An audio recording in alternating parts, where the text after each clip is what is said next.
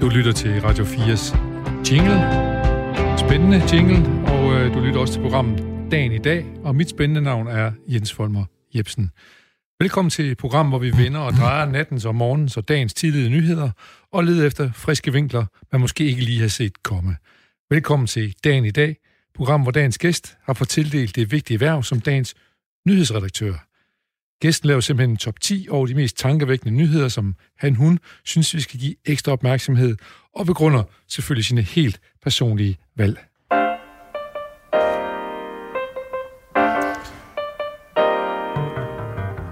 Ja, og når dagen i dag byder vores gæster og vores lytter velkommen, så gør vi det selvfølgelig altid med en herlig sang på læben.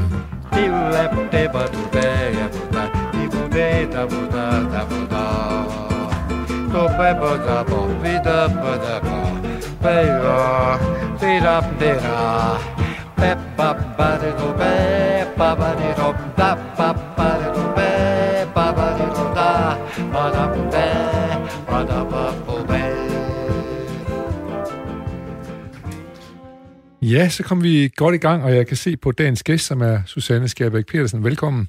Tak skal du have. At også du er blevet godt humør af at høre på øh, vores lille bosser her i starten. Hvem gør ikke det?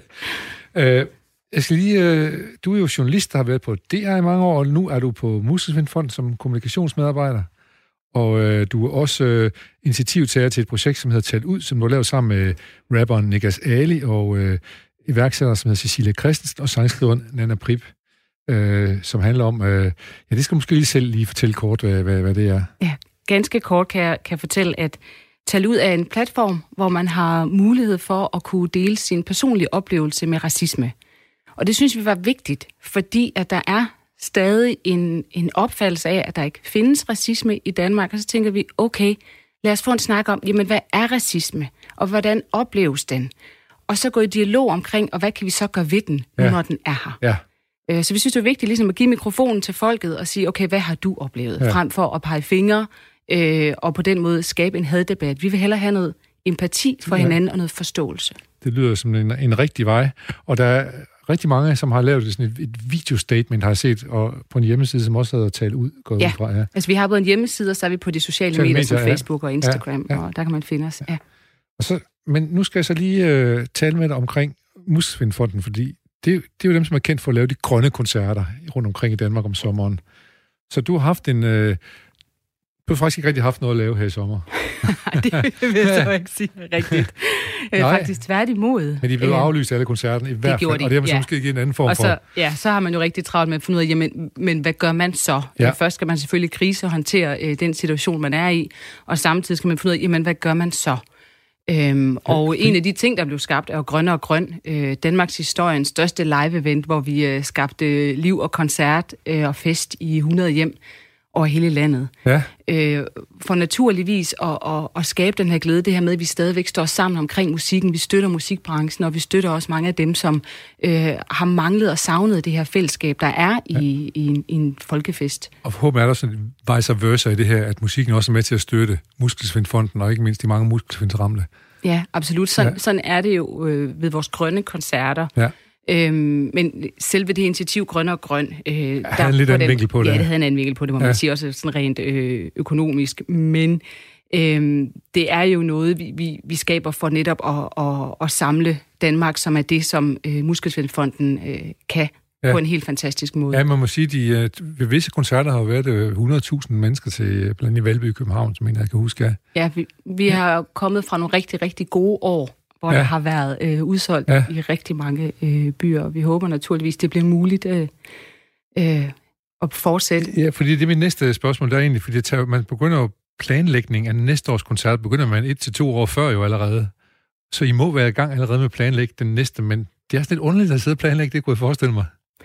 Ja. Jamen, man kan sige, jeg tror alle sammen, vi kan genkende til, at det er, det er en mærkelig tid, vi ja. er i i øjeblikket, og øh, vi arbejder naturligvis på mange parametre. Ja. Det er klart. Og jeg har heller ikke en hel masse, der blev skide sure på jer, fordi det ikke blev til noget, kan man sige, vel? Der er en stor forståelse for, at ting bliver aflyst og så ja, videre. ja, jeg synes helt klart, der er forståelse øh, alle steder, øh, og det, altså, det går begge veje, naturligvis. Øh, lige helt kort, hvor mange, hvor mange byer er det cirka, øh, Grøn øh, Kontakt kommer til nu om stunder? 28 stykker eller sådan noget? Ja, Jeg, jeg har nemlig selv været... Øh, været på flere. Det var dengang, at Grøn Koncert havde en lillebror, der hed Grøn Rock. Ja. Hvor man gik til, der var fire koncerter i mindre byer, hvor jeg havde fornøjelsen af sammen med min marker Stig på hver, hver ja. konferencier. Det er meget lang tid siden, og øh, godt fordi jeg tror ikke, jeg vil kunne holde til det mere. Øh, nu skal oh, vi simpelthen... kan ikke det? Ja. Hvem kan ikke holde til en fest? at være, at være konferencier øh, fire dage i træk med muskels... De der medhjælp, der var på Muskelfonden, dem var der i hvert fald gang i, må man ja, sige. Det, det er ja. stadig. Ja. Og det er der formodentlig stadigvæk, ja. Godt. Vi skal op og ride på øh, nyhedsbølgen. Vi skal have fat i øh, de øh, 10 øh, mest tankevækkende nyheder, som Susanne Skjerbæk Pedersen har fundet frem til os. Øh, men øh, vi skal lige have lidt medvind her for det her lille groove.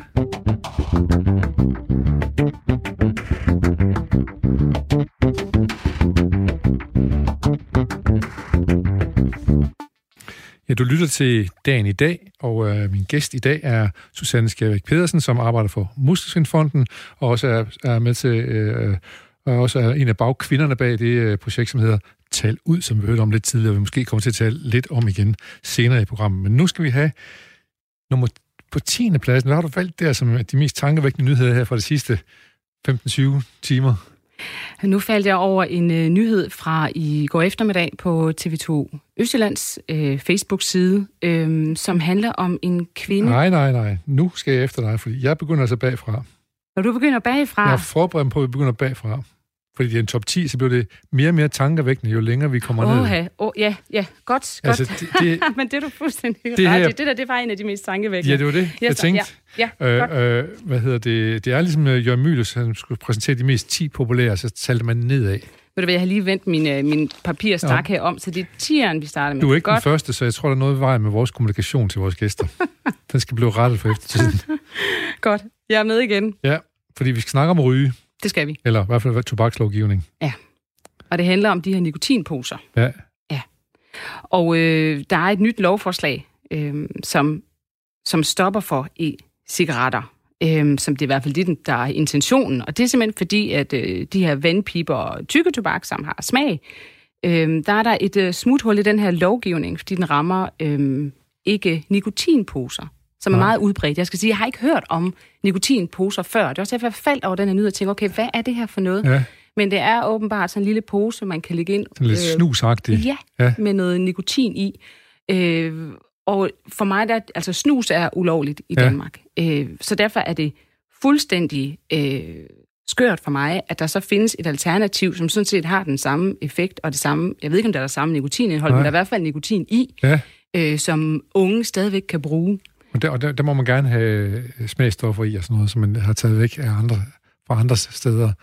Fordi smagstoffer, det er med til at, at booste salget af nikotinen, ikke? Ja, altså fordi det smager jo ikke særlig godt.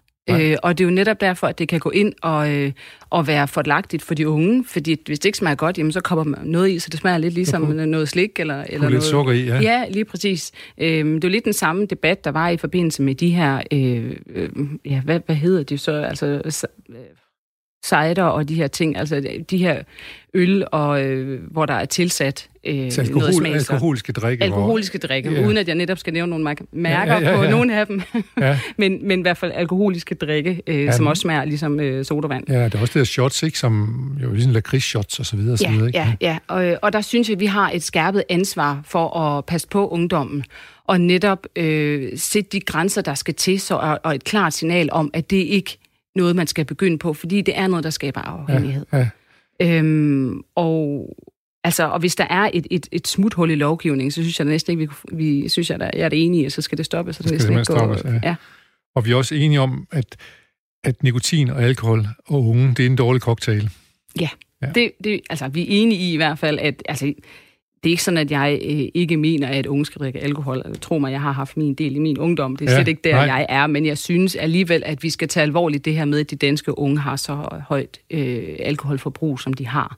Ja, øhm, men, men, men, men så også, at, at markedet det forsøger at presse så meget alkohol som muligt ned i unge ved at, at og lade det smage af noget, øh, som er sødt og, og rart og alt muligt andet. Ja, ja, ja. altså jeg husker det øh, fra min egen folkeskole, det her med øh, først og fremmest det her gruppepres, man bliver udsat for. Øh, vi er fra en generation, hvor det stadig var lidt sejt at ryge, altså, øh, så det er jo den, det, er det udgangspunkt, jeg har. Øh, jeg ved ikke, hvordan, når man er 14 der, man stadig synes, det er sejt. Det håber jeg ikke, for man skulle da håbe, at mange af de her kampagner, de har hjulpet noget. Men, men det, som øh, jeg kan huske, det var, at Øh, jeg, jeg tog sådan nogle Mistral, tror jeg, var, nu kommer jeg alligevel til at nævne et mærke, men de tynde Ja, ja, ja, cigaretter ja, ja. der, fordi jeg synes, at det så så smukt og, øh, Ja. ud dengang. Ja, Øhm, og så var de også med tilsat noget mindsmag, fordi så kunne jeg det lidt bedre få det ind øh, Ja. i munden, ikke? Altså, Ja. fordi det smagte ikke godt. du har helt Øh. klart set helt cool ud med sådan en... Ja. øh, Men det er netop, altså jeg kan jo genkende det fra mig selv, det her Ja. med, at det bliver lidt nemmere, når det har en smag. Ja. Øhm, og hvis det samtidig er sådan en lille fix pose, nu ved jeg, der er forhåbentlig ikke smileys og sådan noget på, men altså, Nej. øh, det kunne da nu godt være. ja, det, det skal jeg ikke kunne sige. Ved du hvad, vi, jeg, jeg, jeg vil prøve, om jeg kunne få fat i en nikotinpose til i morgen her i studiet. Så vil jeg så se, så jeg lige kan fortælle lytterne, hvad en nikotinpose er. Jeg lover at lade være med at afbryde dem, for jeg tænker, det er noget ækelstads. Ryger du selv? Det var holdt op. Jeg har holdt op. Ja. Det har jeg. Øh, det udvikler sig til festrygning, og det... Ja, til, til tids, på et tidspunkt, så var hver dag bare en fest, men den stoppede så også, Ja. heldigvis. Radio 4 taler med Danmark. Så skal vi til din uh, nyhed nummer 9, Susanne Skærbæk Pedersen fra Journalist. Du har valgt en, som handler om næste års finanslov, og som handler om SF, som vil gerne vil rense forureningen af Cheminovas Oh, ja, ja, spildevand. Ja, ja, ja, jeg skal lige være med her. Ja, øh, ja, for det vender jo der lidt på hovedet, Ja, ja. ja, fordi jeg skal lige rundt i mine noter her. Ja. ja. Øhm, og øh, Det er jo sådan en Så- miljønyhed, kan man sige. ja, det er det nemlig. Øh, jeg kan lige hurtigt oprise det her med, at øh, ved Harboøre og Tangen, der er der øh, deponeret spildevand og giftigt affald fra Cheminova. Ja. Øhm, og der vil de jo rigtig gerne, øh, partiet, de vil gerne afsætte 750 millioner øh, kroner fra 2021 til at begynde at få renset det her ud. For de er Ja. simpelthen bange for, at lige pludselig så brister det her. Og er der så nogen, der overhovedet gider at, at bade her? Hvad gør det ved, ved dyr? Og, og, det trænger, og det trænger ned, for må- måske også i drikkevand og sådan nogle ting. Lige ikke? præcis, Ja, ja. lige præcis. Og der har jeg sådan en fuldstændig klar øh, holdning til det, at jeg synes, det, det er skræmmende nogle gange, når man ser den prioritering, der er af, af offentlige midler. Og jeg ved godt, det er ikke en nem opgave, og jeg er rigtig glad for, at jeg ikke selv sidder med Mhm. mm-hmm. den opgave. Øh, fordi det, det vil altid være øvetævernes holdplads. Men jeg har en grundholdning, der hedder mennesker og natur. Det er altså ikke noget, vi kan købe eller lave om. Vi har et liv, Ja. og vi har en natur. Og jeg, jeg, jeg, fornemmer stadigvæk sådan en forventning om, at jamen, på et eller andet tidspunkt, så kan det være, at det hele det bare bliver godt igen. Og det tror jeg ikke på. Jeg Nej. tror på, at vi skal, når vi har muligheden for det, forskåne naturen. Og her har vi rent faktisk en mulighed for at præventivt skåne naturen. Vi er ikke inde og, og lappe, det kan man måske kalde det, i og med, at der i det hele taget er blevet deponeret til at starte ja, med. netop. Ja, ja. Men i det hele taget, så har vi mulighed for at kunne øh, øh, gøre en fejl god igen, inden at den bliver værre. Øhm, så det handler jo rigtig meget om, om prioriteringer. Og øhm, så vil jeg være lidt en, en, en bussemand, Ja, og så vil jeg, øh, så vil jeg lige øh, ja, sammenligne med eksempelvis øh, SAS' hjælpepakke, hvis man skulle ja. tage et eksempel. Øhm, 9 milliarder i alt. 3,5 milliarder fra, fra Danmark. Det er jo rigtig mange penge. ja. Øhm, og jeg er også godt klar over, at det ikke er så simpelt, fordi det betyder jo, øh, eller det kunne betyde, hvis ikke de har fået det, så er det jo masse fyringer, og det betyder noget for økonomien, og så videre, så videre. Det er jo, det er jo dominoeffekt, når man, hvis man ikke ønsker at hjælpe en virksomhed af SAS' øh, størrelse. Men samtidig så kunne man også sige, okay, hvis den hjælpepakke måske var mindre, ja, så vil det betyde, at jeg skulle betale væsentligt mere, når jeg skulle ud og flyve. Øhm, og der kan det være, at jeg måske er i et øh, privilegeret sted at kunne sige, det er så også okay, fordi det kan jo så faktisk være, at jeg vil flyve mindre. Mhm. Øhm, Og til gengæld kunne man så måske overføre nogle af pengene til at rense forurenede steder, vandløb Ja. og så videre. Ja. Ja. Vi havde lige en nyhed, undskyld, den anden dag, som handlede om, at, at faktisk at man har forbudt sprøjtemidler øh, uden for Aarhus på nogle marker i beder. Øh, til stor fortrydelse selvfølgelig for landmænd, som fik dårlig udbytte af deres, øh, deres korn. Øh, og som, øh, det har selvfølgelig en økonomisk effekt for dem. Så vi, det er jo en af de her ting, vi hele tiden ser som en modsætningsforhold mellem økonomi og en eller anden form for fornuft. ja, De kommer op og slås, ikke? jo, økonomi og natur, Ja, især natur, så økonomi og, og menneskelig velfærd. Altså, så, og, det, og det er jo øh, nogle benhårde prioriteringer, der skal laves Ja. nogle gange, Ja. og øh, der kan jeg jo virkelig godt nogle gange stille mig undrende over for nogle af de valg, vi tager. Øhm, og som hvad kan man sige, regionale eller lokale eksempel, der kan jeg også nævne, jeg undrer mig stadigvæk over de her lysreguleringer, vi har i øh, Aarhus øh, Midtby, hvor øh, der er øh, en, en viking på. Øhm, det har jo kostet en masse penge at få det udskiftet, øhm, og jeg ved ikke, hvor mange millioner det drejer sig om, men, men stadigvæk, så kan jeg undre mig over, var det nødvendigt? Kunne vi måske have brugt de penge et andet sted, ja. hvor de ville gøre mere gavn? Ja. Øhm, og jeg blev, jeg blev jo selv opmærksom på det, fordi jeg var ude og gå en tur med min søn på gaden. Han siger, mor, hvad er det der? Jeg siger, men det er en viking. Og siger han, hvorfor det? Så siger jeg, hvad, det ved jeg ikke. Så siger han, mor, jeg tror, det er, fordi vi skal huske, at vi har været vikinger engang.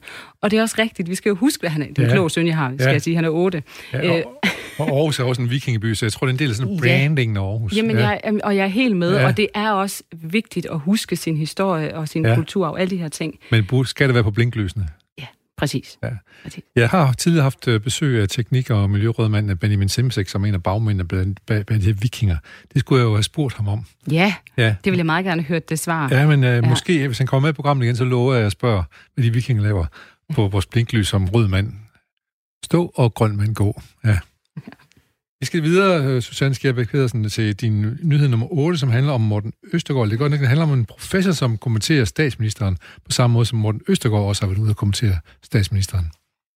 Ja, nu skal jeg lige bladre her igen i, min, i, mine, i mine noter, fordi jeg vil jo rigtig gerne have mulighed for at gå ind og, og citere ham her, professoren. Ja. Og mens jeg lige leder, så kan jeg jo fortælle, at, at det handler om, at øh, statsministeren på det her pressemøde, som sagt, var, var ude og sige, at at det handler om øh, etniske minoriteter, de steder, hvor coronasmitten i øjeblikket... Ja, hotspot, øh, det har været... Det, er hotspot. Øh, det, og det har været øh, hos etniske minoriteter, siger hun. Ja. Øh, og både øh, politikere, øh, ligesom du lige nævnte Morten Østergaard, ind og sige, at øh, det er fuldstændig forkasteligt, at hun går ind og siger sådan noget. Mm-hmm. Øh, det hele startede jo med Jakob Bundsgaard her i Aarhus, som, øh, som sagde det på et øh, pressemøde, at det var en speciel øh, minoritetsgruppe, hvor øh, smitten spredte sig i Aarhus. Og øh, der fik han også hurtigt øh, hale mellem benene efterfølgende. Og øh, det næste pressemøde, vi sagde, der nævnte han ikke, hvad det var for en gruppe. Nej. Og øh, det synes jeg er helt på sin plads. Øhm, og han var også ud af undskyld, da det viste sig, at øh, børn fra den her gruppe simpelthen blev øh, bortvist i deres vuggestue efterfølgende. Det viser noget om, hvor stort et ansvar politikerne har i forhold til at samle os som danskere til at skabe forståelse og til netop ikke at sprede diskrimination og, og fordomme omkring øh, grupper. Ja. Øhm, og der er også eksperter, øh, det er jo sådan den politiske side af det, men der er også eksperter, der inde kritiserer det, hun gør, og siger, at det her, det er jo, det er jo rent faktisk skadeligt. Ikke kun i forhold til øh, diskrimination og fordomme og racisme. Det puster til de her ting, men samtidig også i forhold til, til smitten. Øh, altså, det er en helt forkert strategi. Og hvad, øhm, for, du har et citat fra en professor ja, der, som har udtalt sig om det. Ja, ja fordi at det, det handler ikke nødvendigt, altså det handler ikke om, hvilken etnicitet man har. Nej. Altså det handler om geografi. Ja. Det er jo klart, altså, hvor, man, hvor man bor hen i forhold til smitteopsporing, ja, ja. altså den geografiske ja. placering af, hvor man er. Øhm, og så øh, fortæller ham her, øh, han hedder Martin Sodemann, som er professor i infektionssygdom, han siger, at det, det er jo også blandt øh, unge studerende, han siger, at det kan for eksempel være, at der er flere med ikke-vestlig baggrund, som øh, har et arbejde, hvor man faktisk er i en høj risiko for smitte. Altså han forklarer simpelthen, hvorfor er det egentlig, at, at det kan være, at øh, der er en, en gruppe her geografisk, som har en større øh, smittespredning end andre steder. Så det handler ikke om etnicitet, så derfor er den oplysning fuldstændig ligegyldig i den her sammenhæng. Øhm, og og, og man kan jo selvfølgelig gisne om, hvorfor at øh, hun mener, at det er nødvendigt at nævne. Mette Frederiksen. At det, ja, ja. Øh, Mette Frederiksen. Hvorfor det er nødvendigt øh, for statsministeren at nævne. Det, jeg kan så sige, at i går havde jeg besøg af stifttidens chefredaktør Jan, øh, øh, som, øh, Jan, Jan Skovbo, som, øh, Skovby, som øh, hvad hedder det, øh, siger, at Dels så tror han, at Mette, Mette Frederiksen ud at sige det, fordi hun skal huske at tække DF-vælgerne en lille bit smule. Ved du hvad, jeg, jeg har skrevet her på mit papir, at man kan gisne om, at hun sagde det, fordi hun lige skal gøde jorden inden de forhandlinger, som ja, skal i gang ja. nu omkring pension. Så jeg er fuldstændig enig. Ja, men han siger til gengæld også, at han synes, man skal sige, at hvis det er sådan, at der er nogle bestemte steder, at der er hotspots, så skal man også sige det højt, uanset om det er studerende, eller det er somalier, eller hvem det nu måtte være. Det er, jeg uenig i. Det er, det, så det er uenig i, ja. i, fordi etniciteten øh, er irrelevant i den her sammenhæng. Hotspots, geografi er essentielt. Ja. Det er jeg enig i. Øh, kan det have været, at der var en, en øh, nu, nu gætter jeg bare, kan der have været en barnedåb i det der område? Kunne der have været et bryllup? Eller? Jeg ved det ikke. Altså, det, min pointe er bare, at etniciteten spiller ikke en rolle Nej. i forhold til smitten. Nej. Det gør geografi. Fin. Og øh, det, der, det, som han også siger, øh, Martin Sudman, han siger, at, at hun puster simpelthen til en forestilling om, at, at de her minoriteter har en eller anden adfærd, øh, som skal stoppes. Ja. Øh, at der er noget kulturelt, øh, at, at de kan ikke finde ud af at overholde reglerne. Ja. Det siger han også. Og det er jo det, der sker ved, at man går ind og nævner etniciteten, fordi ja. det, har, det spiller ikke nogen rolle Nej. i den her sammenhæng. Det øh, var en til eftertanken her, og så øh, lad os håbe på i det hele taget, at vi får den smitte sat lidt ned. Det går åbenbart bedre i Aarhus nu, kan vi så se, at øh, man mener, at øh, det har haft en god effekt med nogle af de tiltag, man har lavet, så at øh, tallet er på vej ned i Aarhus. Det er sådan en god nyhed. Den dårlige nyhed er, hvis vi begynder at, at skal mobbe hinanden for, hvor det kommer fra. Jamen, jeg må lige må Ja, tilføje en bestemt. ting til det, det, og en anden ting, der også er farligt ved det, øh, det er det her med, jeg fik ikke forklaret en del omkring, hvordan det kan være øh, skadeligt i forhold til øh, øh, smitten. Det er jo fordi, at jeg har i hvert fald personligt oplevet en holdning, der hedder, Nå, nej, vi kan godt mødes, fordi det er jo kun derude. Det kan vi jo godt. Det er jo Ja. ikke her. Det er Nej. jo dem. Ja. Øh, så der kommer hurtigt den der dem og os opfattelse, og så behøver man jo ikke at blive testet, fordi det, er jo ikke, det er jo ikke mig, det er jo de andre. Ja. Og det er ekstremt farligt, i forhold, hvis vi begynder at slappe af, øh, især på sådan et tidspunkt som nu, fordi man tænker, det er jo ikke mig, Nej, men det er også dig. det må, ja, det og må, mig. Ja, det må man sige. Ja, så er vi lige op og svømme lidt på vores nyhedsgroove igen. Du lytter til Dagen i dag, og min gæst det er Susanne Skærbæk Pedersen, som journalist, blandt mange andre gode ting, øh, som er i gang med at gennemgå de 10 mest tankevækkende nyheder fra det døgn, vi lige er gået ud af.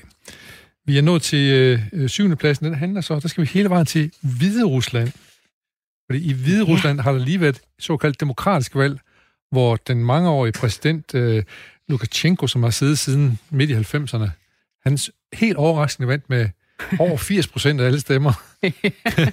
og det er, nu, nu gider de sgu ikke mere derovre. Nej.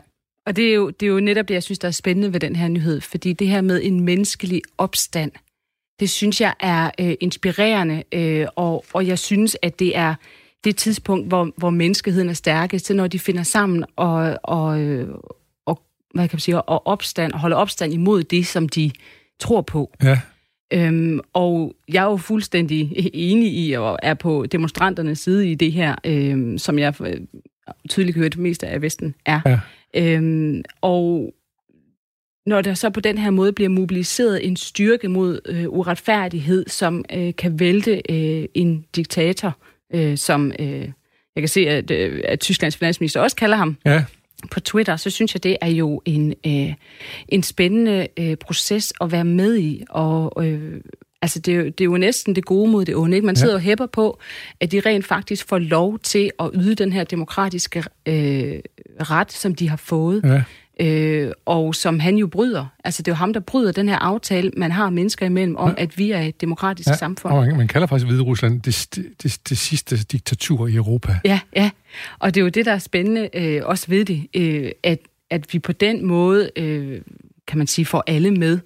Øh, men i hvert fald, at øh, befolkningen øh, laver den her opstand for at få ret til at få et demokratisk Ja. ja. valg. Og det er jo ikke, øh, hvad kan man sige, det er jo, det er jo en lang proces, som du siger, siden 90'erne. Så det er jo, det er jo, og det er jo, det, der, det har jo været en undertrykkelse af det her folk, der har fundet sted, for at de har fået lov til at sige deres demokratiske ret Ja. og, og bruge deres Ja, stemme ja. i den måde, der var Det har henseende. været, det har været det jo- undertrykt, øh, eller højeste grad, ja. Ja, ja. Og vi ser jo samme i Hongkong i øjeblikket, hvor, hvor der også øh, hvor nu demonstrerer man, at det blev slået hårdt ned på det, og der forsøgte også at blive slået hårdt ned på det her i, i Hvide Rusland. Ja. Og jeg hørte, at, at man arresterede øh, nogle af demonstranterne, som så blev tvunget til at skulle afsynge nationalmelodi, mens de fik bank af politiet og sådan noget. Ja. Så det, det er jo en frygtelig ting, der foregår.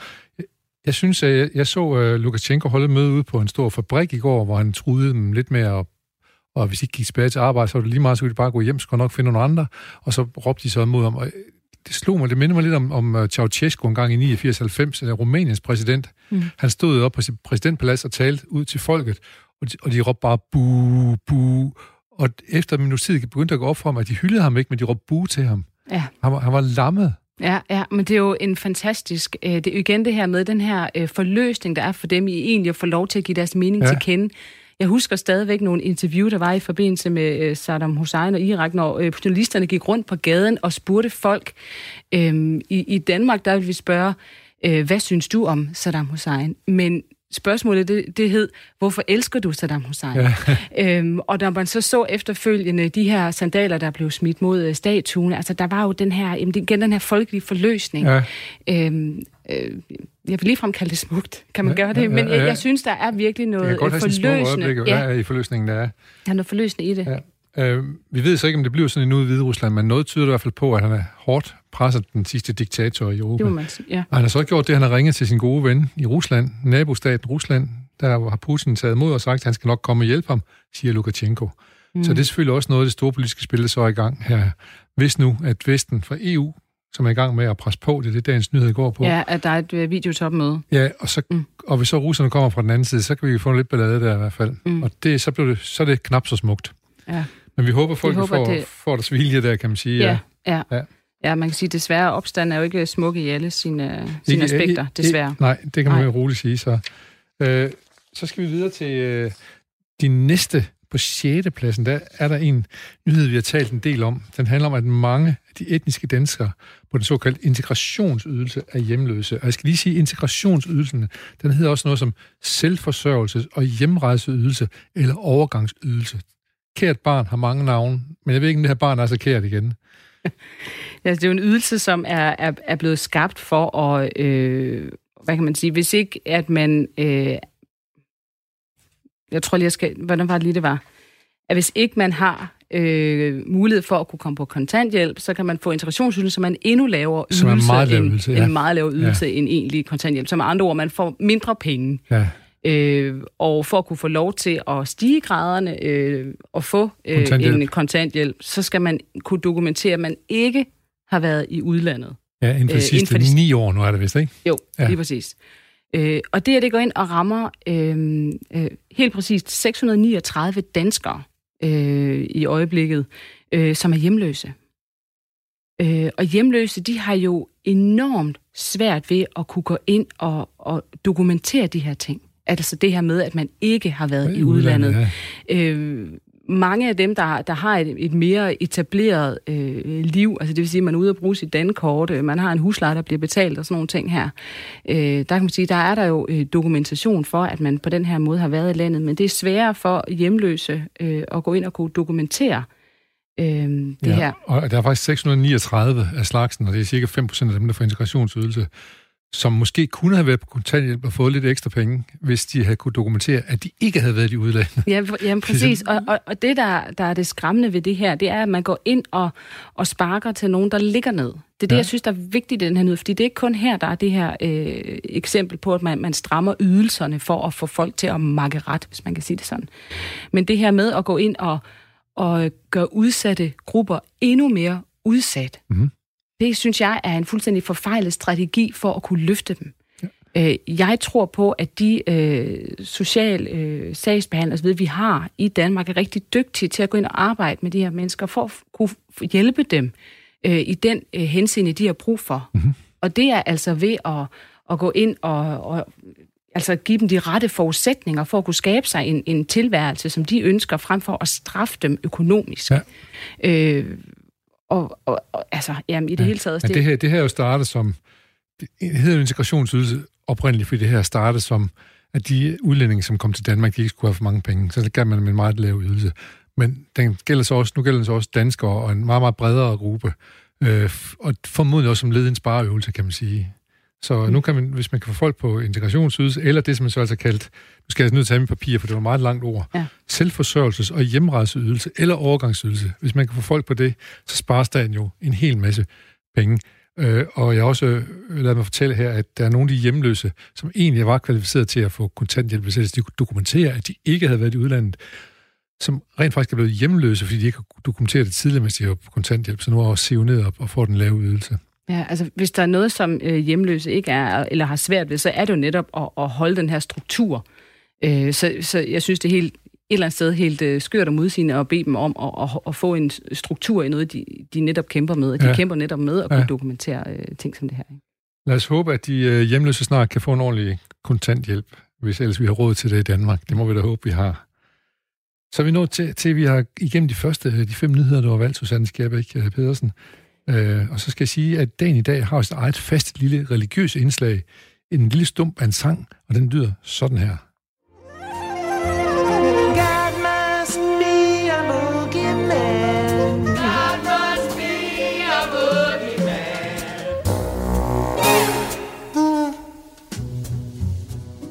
Ja, vi husk altid lige at nævne Gud i sang i vores program her, uagtet om nogen måtte mene, at Gud er hvid eller sort eller brun, eller om Gud er en mand eller en kvinde eller noget helt andet. Hvordan du synes, Gud ser ud, det er helt op til dig. Så Lars er vi her.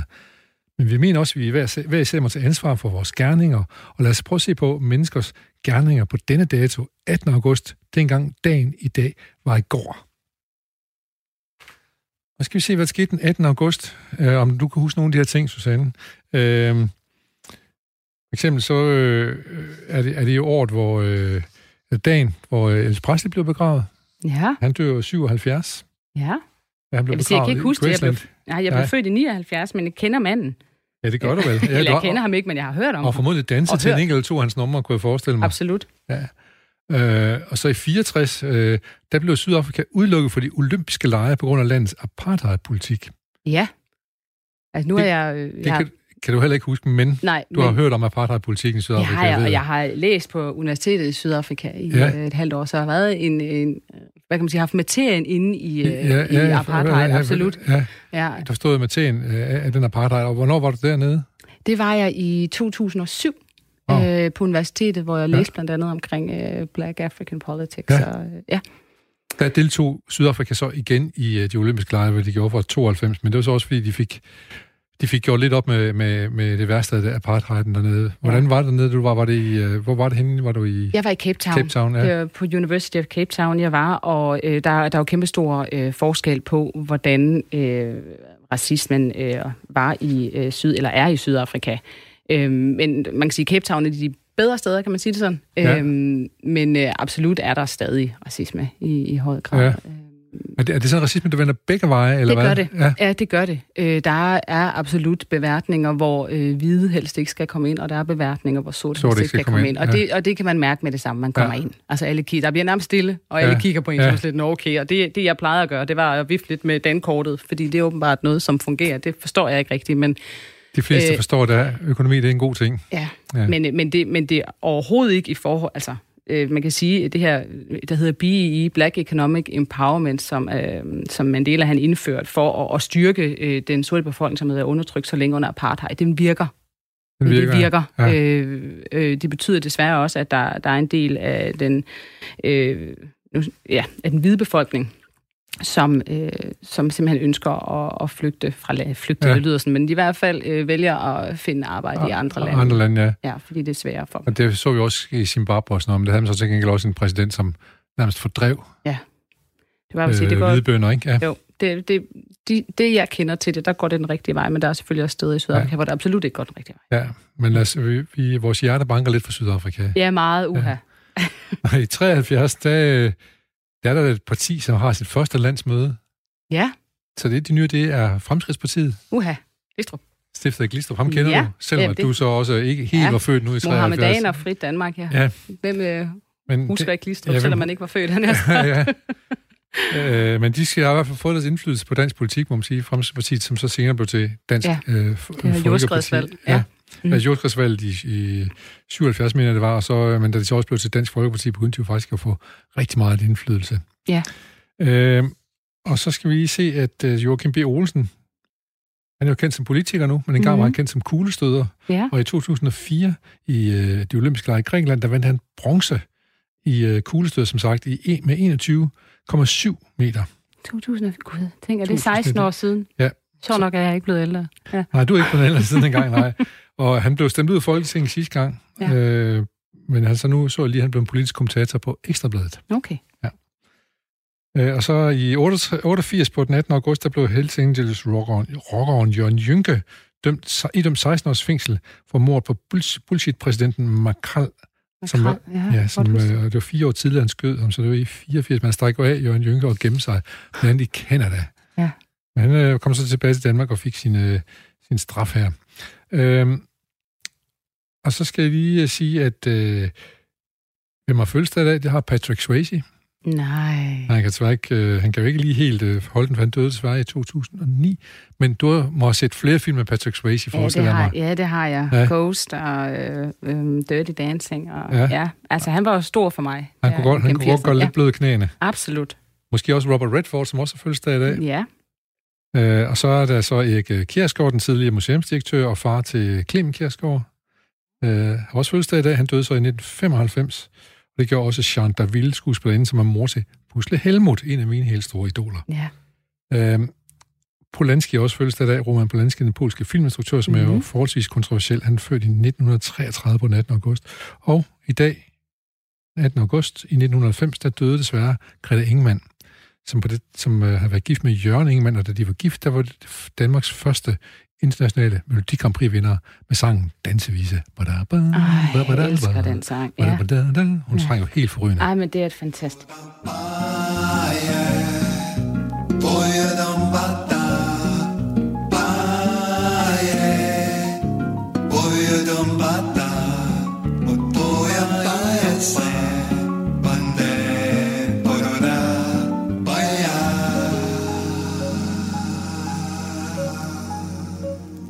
kom igennem øh, dagen, øh, dagen, øh, dagen i dag, som den var i går, og nu skal vi tilbage på dagen i dag, som den er i dag.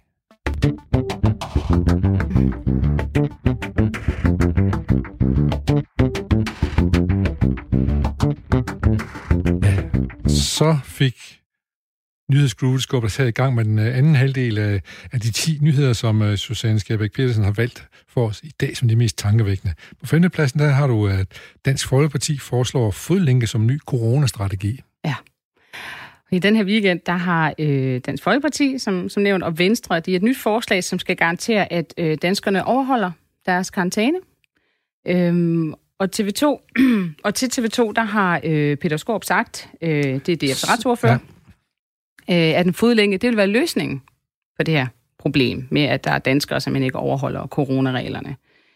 Og øh, der bliver jeg øh, rigtig nervøs øh, for den stigmatisering, som jeg synes, der allerede foregår nu i forbindelse med corona. Corona, ja, du var inde på tidligere, at Ja, vi vi har været inde på tidligere med den her stigmatisering, der har foregået i forhold til etniske minoriteter og forskellige befolkningsgrupper, og at øh, især øh, danskere med mørk hud i øjeblikket oplever en, en stigende øh, diskrimination Ja. ja. i forbindelse med nogle af de udtalelser, der har været. Så det er ikke noget, man, øh, man kan sige, det har, det har voldsomme konsekvenser, når man går ind og, og siger sådan nogle ting, som øh, statsministeren og Jakob Bundsgaard og borgmesteren i Aarhus har sagt. ja, Øhm, og, og, og nu så et forslag om, at man skal have en, en fodlænke på.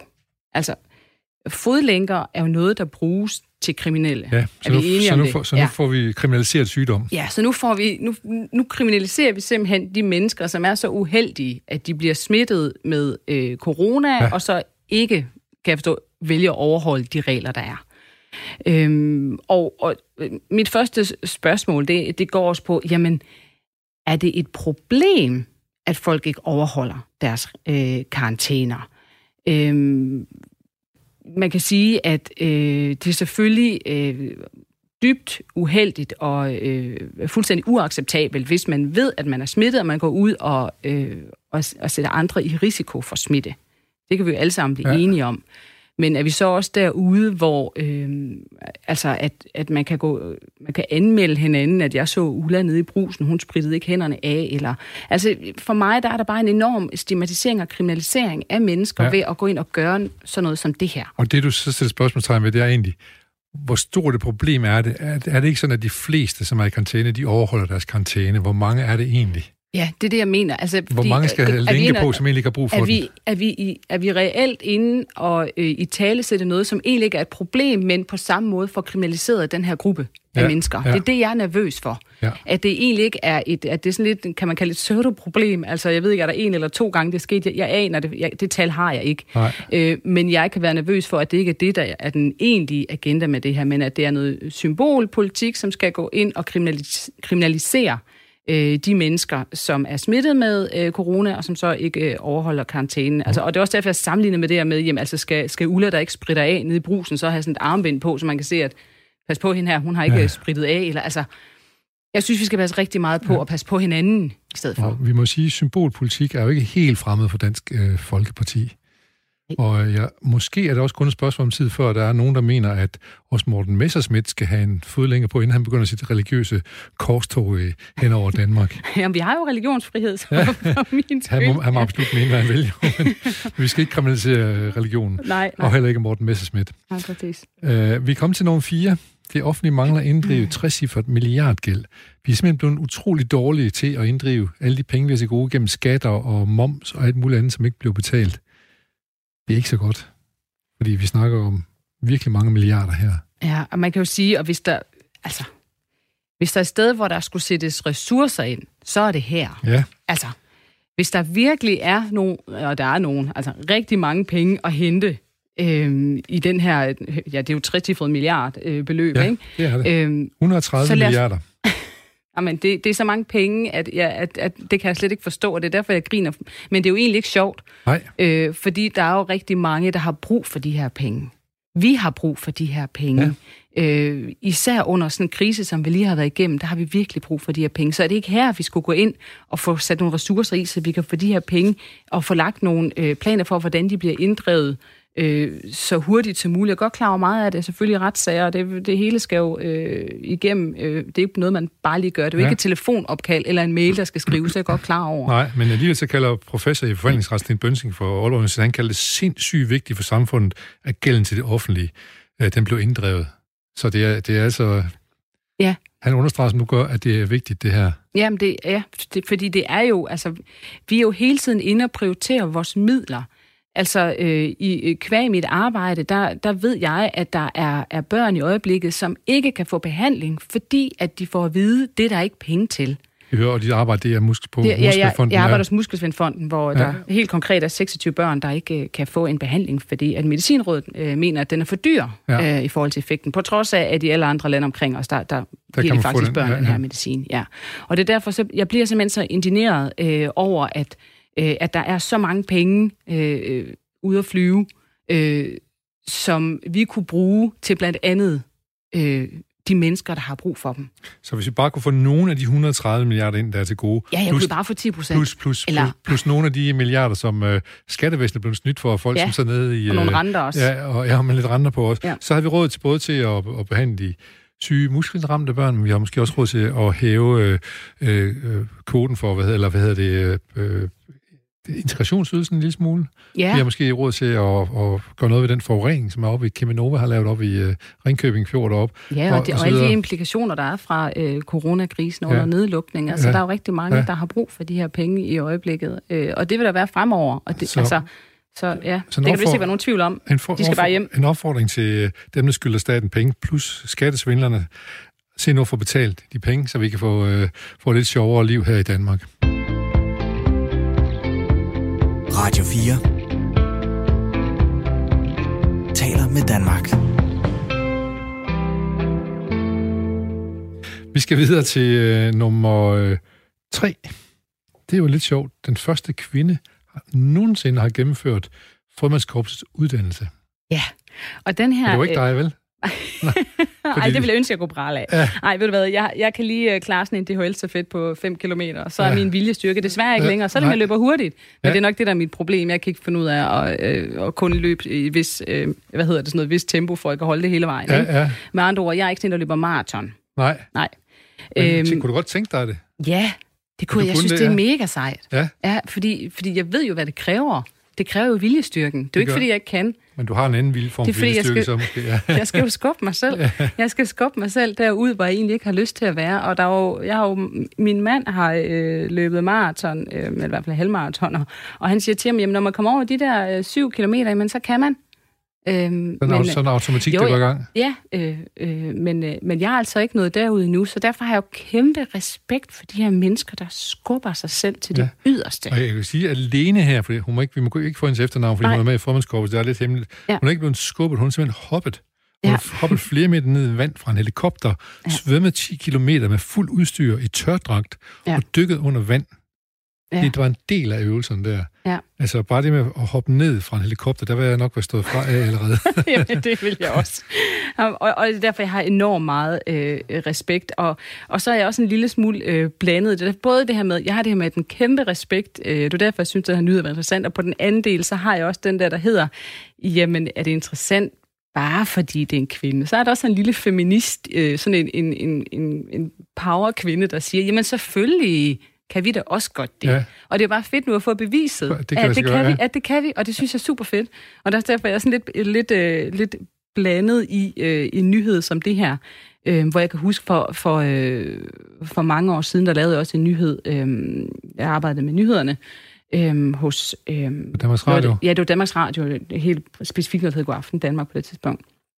Øhm, nej, dagens Danmark, hed det det er lige meget. Det er Ja, mange år men- siden. men- men men pointen var, at, at det var øh, en, en kvinde, som... Der var flere kvinder, der begyndte at være jæger. Det var det, nyheden den gik på. Jeg synes, det var fantastisk nyhed. Jeg fik lavet det super fedt og så videre. Og der var der altså en meget, meget klog øh, redaktør, der sagde til mig, jamen er nyheden, at det, at det er bare fordi, det er kvinder? Er det ikke en lille smule øh, nedgørende over for, over for kvinder? Det, kunne egentlig, det havde jeg ikke selv tænkt, men jeg Det kunne kan egentlig godt følge den lidt. Ja, Og- det og- gjorde og det. form for Og det er det, jeg har tænker ved den. Ja, Ja, den kommer ja. i mig. Ja. Selvom jeg, det er jo ikke den første tanke, jeg får. Det er jo bare fedt og Ja. girl power, hvor det sejt og alt sådan noget. Så bagefter tænker jeg mig, hmm... Øhm, Men vi har vel, vi har vel alle, alle øh, brug for at have nogle forbilleder eller nogle inspirationskilder. fuldstændig enig. Og det kan- kan- kunne jamen, det hun er, altså, Lene her, hun er en kæmpe inspiration. Ja, Gid jeg kunne, hvad hun kunne. Og hun, er, og hun netop også giver inspiration til andre kvinder, der tænker, at "Nej, men det er aldrig sket for kvinder før, så derfor så kan jeg heller ikke selv. Nej. Det er så vigtigt, det her. Så det er ikke fordi, at øh, man skal gå ind og sige, at øh, altså, nyhed ikke skal frem, Nej, for det skal nej. for den er meget vigtig. jeg står her og tænker på Amelia Earhart, som er den første amerikanske kvindelige pilot, som fløj, vist fløj rundt om jorden eller et eller andet, som desværre så faldt ned og formodentlig blev, blev dræbt et sted. Men dengang var det jo noget særligt, og, det, og, og hun fik sådan en ticker parade, hvor der blev ka- kastet konfetti ned over hende i New York. Men i dag er det jo helt almindeligt, at kvinder er piloter. Ja, ja, Så- præcis. så- Så, der, er jo- der er jo og- en, der skal være den Og det første. er der, vi skal hen, ja, ikke? Ja, ja, præcis. Og det er lidt ærgerligt for Lene, hun ikke øh, kan gå over, i, gå over i historiebøgerne, kan hun, men dog navnløst, eller uden efternavn. Ja, hun kan- Øh, hun kan hun, vente- hun har Lene. Hun kan med. vente til, hun er færdig med formandskorpset, så må hun forhåbentlig gerne gå ud og fortælle, Nå, hvem ja, hun det er. selvfølgelig rigtigt, ja. Det håber vi. Mm. Vi skal nu videre, Susanne Skærbæk Pedersen, øh, journalist og øh, medarbejder ved, øh, kommissionsmedarbejder ved Muskelsvindfonden. Vi skal videre til nyhed tankevækkende nummer to, og den handler om ja, en lidt sjov Zoom-konference på et meget, meget højt plan, må man sige. Det er nemlig det demokratiske parti i USA, som holder deres øh, konvent, som plejer at være tusindvis af øh, publikummer til stede, men i år er det lavet om til en Zoom-konference. Ja. Men alligevel så var der ting, der trængte igennem, da den første dag blev gennemført i går. Ja, det er det, jeg skulle til at sige. Det var meget, meget heldigt for mig, øh, at det blev holdt øh, over Zoom, fordi det betyder, at der kommer en hel masse videooptagelser øh, ud, øh, og det betyder også, at jeg for første gang har set en tale fra øh, konvent i forbindelse med det amerikanske præsidentvalg. Ja. Og øh, det var øh, den øh, tidligere præsident, øh, fru Michelle Obama, som øh, holdt en lang og meget, meget øh, gribende tale øh, i favør for øh, Joe Biden, øh, som er deres præsidentkandidat. Øh, og der lagde hun ikke fingrene imellem. Øh, hun sagde direkte, at Trump han bliver aldrig den præsident, vi ønsker. Han kommer Han- aldrig han til at kunne løfte, nej, Nej. nej, han kommer aldrig til at kunne løfte den opgave, øh, det kræver. Øhm, og hun nævnte jo alle de her eksempler, der har været, øh, øh, både coronakrisen og øh, alt det her med George Floyd. Øhm, øhm, og jeg, jeg er fuldstændig enig med hende i, at en præsident øh, skal kunne håndtere øh, konflikter. Og jeg synes, at en, en mand er meget øh, karakteriseret ved, hvordan man agerer i en krisesituation. Og jeg synes, gang på gang, at vi ser Trump i en, øh, hvor han er i en pressesituation, fordi der er en krise, der presser på, eksempelvis coronakrisen, øh, og selvfølgelig også George Floyd, men han agerer meget arrogant øh, og øh, afvisende, som om, at det ikke er et problem. Ja. It, is what it is. It is what it is. Og det brugte øh, Michelle Obama også i sin tale i går, der Ja. hun ligesom konkluderede, Til sidst. han, øh, Donald Trump er udulig, it is what it is. Ja, lige ja. præcis. Og at han ikke, øh, det her med at, at kunne forudse en årsagssammenhæng. Hvis jeg siger sådan her, så sker der det her. Det må være den fineste opgave, en præsident har. Så har han selvfølgelig en hel Ja, masse ja. rådgivere, men øh, han burde kunne forudse, hvad der sker, hvis han siger nogle forskellige ting. Ja.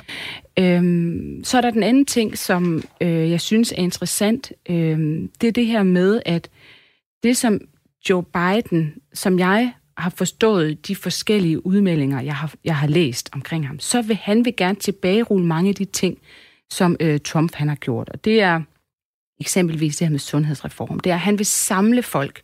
Fordi det, som øh, Trump er i gang med, og som har genklang også til os i Danmark, det er det med, at han splitter folk. Alle de alliancer, der er blevet lavet, Paris-aftalen, WHO, NATO. alle de her, NATO, alle de her, han, han trækker sig fra fællesskaber og, og skaber en eller anden konsensus om, at det, det er okay, at der er os og dem. Ja. Og det er ikke okay, fordi vi har brugt, Ja. øh, jeg vil lige så sige århundreder, men i hvert fald 100 år på at samle os. Ja. Øhm, så, så derfor er han rigtig farlig, fordi han deler. Og det er også det, som øh, Michelle Obama hun rigtig meget fortalte øh, øh, i de eksempler, hun giver det, det her med, hvordan vi er, vi er simpelthen divided. Og hun siger, at en af de, den, den smukke, hun sagde, det, det, det greb mig virkelig, hun fortalte omkring empati. Og at øh, empati, siger hun, er ikke en følelse. Empati er en handling. Ja. Det er, når man handler på den her medfølelse, man har over for andre mennesker, at man gør en forskel, og det er der, vi står sammen, og det er der, vi ved, at vi har et fællesskab. Det blev det. Ja, ja. Vi glæder os til, og det, det, det, øh, det fortsætter jo det her, det her Zoom-møde med det demokratiske parlament i øh, tre dage nu, og der er valg i USA, skal vi sige, den 3. november. Så får vi se, om det er Joe Biden, eller det er, eller det er Donald Trump, der får en tur mere i karusellen der. Men i hvert fald, øh, Michelle Obama, hun er ligesom med til at understrege, at hun er en af de mest populære kvinder, ikke bare i USA, men faktisk måske i hele verden, med den øh, forholdsvis øh, gribende tale, som hun efter sine skulle have holdt der. Så. ja, det var fantastisk. Vi har lige øh, her et par minutter til din mest tankevækkende nyhed. Ja. Og den har du fundet i, i TV2, hos TV2 Østjylland. Ja, det har jeg. Og det var i, øh, i eftermiddags, øh, i går eftermiddag, hvor øh, jeg læser nyheder omkring en kvinde, som er ude at køre bus i øh, Aarhus, og øh, sidder ved siden af, eller i hvert fald tæt på, en kvinde øh, med mørk udseende. Og ind i bussen kommer så en fuld mand, øh, som desuden heller ikke har mundbind på, øh, og begynder at overfuse hende her, øh, den med den mørke hud, og siger, at you look like monkey. Uh, monkey, monkey, can you taler- han dance? taler engelsk til hende, Han taler engelsk Ja. til hende, ja. Og øh, den her øh, kvinde, Tarbot, øh, siger stop. Øhm, og øh, hende, den anden kvinde, der hedder Maja, sidder og betragter hele det her. Og hun siger stop flere gange efterhånden, som hun kan mærke, at den her øh, mand, han bare bliver motiveret af, at hun siger stop. Og hun vælger så at gå ind og hjælpe. Altså hun, hun vælger simpelthen Altså Maja, som er... Maja, som, ja, ja, som, okay. som, øh, som sidder ved siden af, hun vælger simpelthen at gå ind og, og hjælpe. Og hun siger til ham, gider du godt lige holde kæft og sætte dig ned og holde op med at tale til os. Ja, Øhm, og det, at hun gør det, der går hun ind og siger fra over for en handling, som jeg er overbevist om, at de fleste i bussen var enige i, var fuldstændig forkert. Men i det, at hun tør gå ind og sige noget, der går hun faktisk ind og giver hende, øh, hende med et mørk ud en følelse af, at hun ikke er alene. Og det er det, der er så vigtigt, at man, når man skal gå ind og sige fra, ikke kun i forhold til racisme, men til diskrimination generelt, øh, gå ind og sige fra, hvis man ser nogen, der bliver overfuset, så de ikke føler sig alene. ja. Øhm, og en anden vigtig ting, som Maja, hun også påpeger, øhm, Maja igen, det er jo hende, der gik ind og sagde fra, hun siger, at man skal nogle gange også lige vente lidt. Det er okay at vente lidt, fordi at øh, den, der bliver overfuset, skal også have mulighed for selv at sige fra, så man ikke går ind og siger, nu skal jeg komme og hjælpe dig, ja. du ved. Men ja, ja. hun havde også mulighed for selv at sige fra, og hvis ikke det hjælper, og hvis ikke det er nok, så, Så skal man gå ind og, til. og bakke op. Ja. Ja. Og, og det, det her er desværre også et eksempel øh, på den øh, øh, diskrimination, der sker i øjeblikket i forbindelse med, øh, med øh, covid-19 og coronasmitten. Ja. Ja. Øhm, øhm, så man også, vi har også et, eksempel på vores øh, hjemmeside med en kvinde, der simpelthen oplever lige i øjeblikket, at man går en stor bue omkring hende, når hun er ude at købe ind. Fordi, øh, fordi hun, hun har tørklæde på. Hun tørklæde på, ja. ja. Øh, ja. Vi kan kun øh, opfordre til ikke civil ulydighed, men til civil lydighed og sige fra, når man øh, oplever situationer, som den, du lige beskrev i bussen der. Det er nemlig præcis ja, ligesom, ja. hvis vi skal lave den her fine sløjfe, ligesom Michelle øh, Obama ja. siger, at det er empati, det er handling, yes. det er at, at gøre noget. Nu slutter vi på en øh, glad tone. Men det har været tankevækkende at tale med dig, Susanne Skjervæk Petersen, tak. journalist ved Musikfonden og også initiativtager til øh, projektet Tal Ud, som man øh, både kan finde på hjemmesider på Instagram og alle mulige andre steder. Og det er en meget god idé at gøre det. Tak herfra, siger Jens Volmer Jensen, og programmet kan høres på podcast efterfølgende.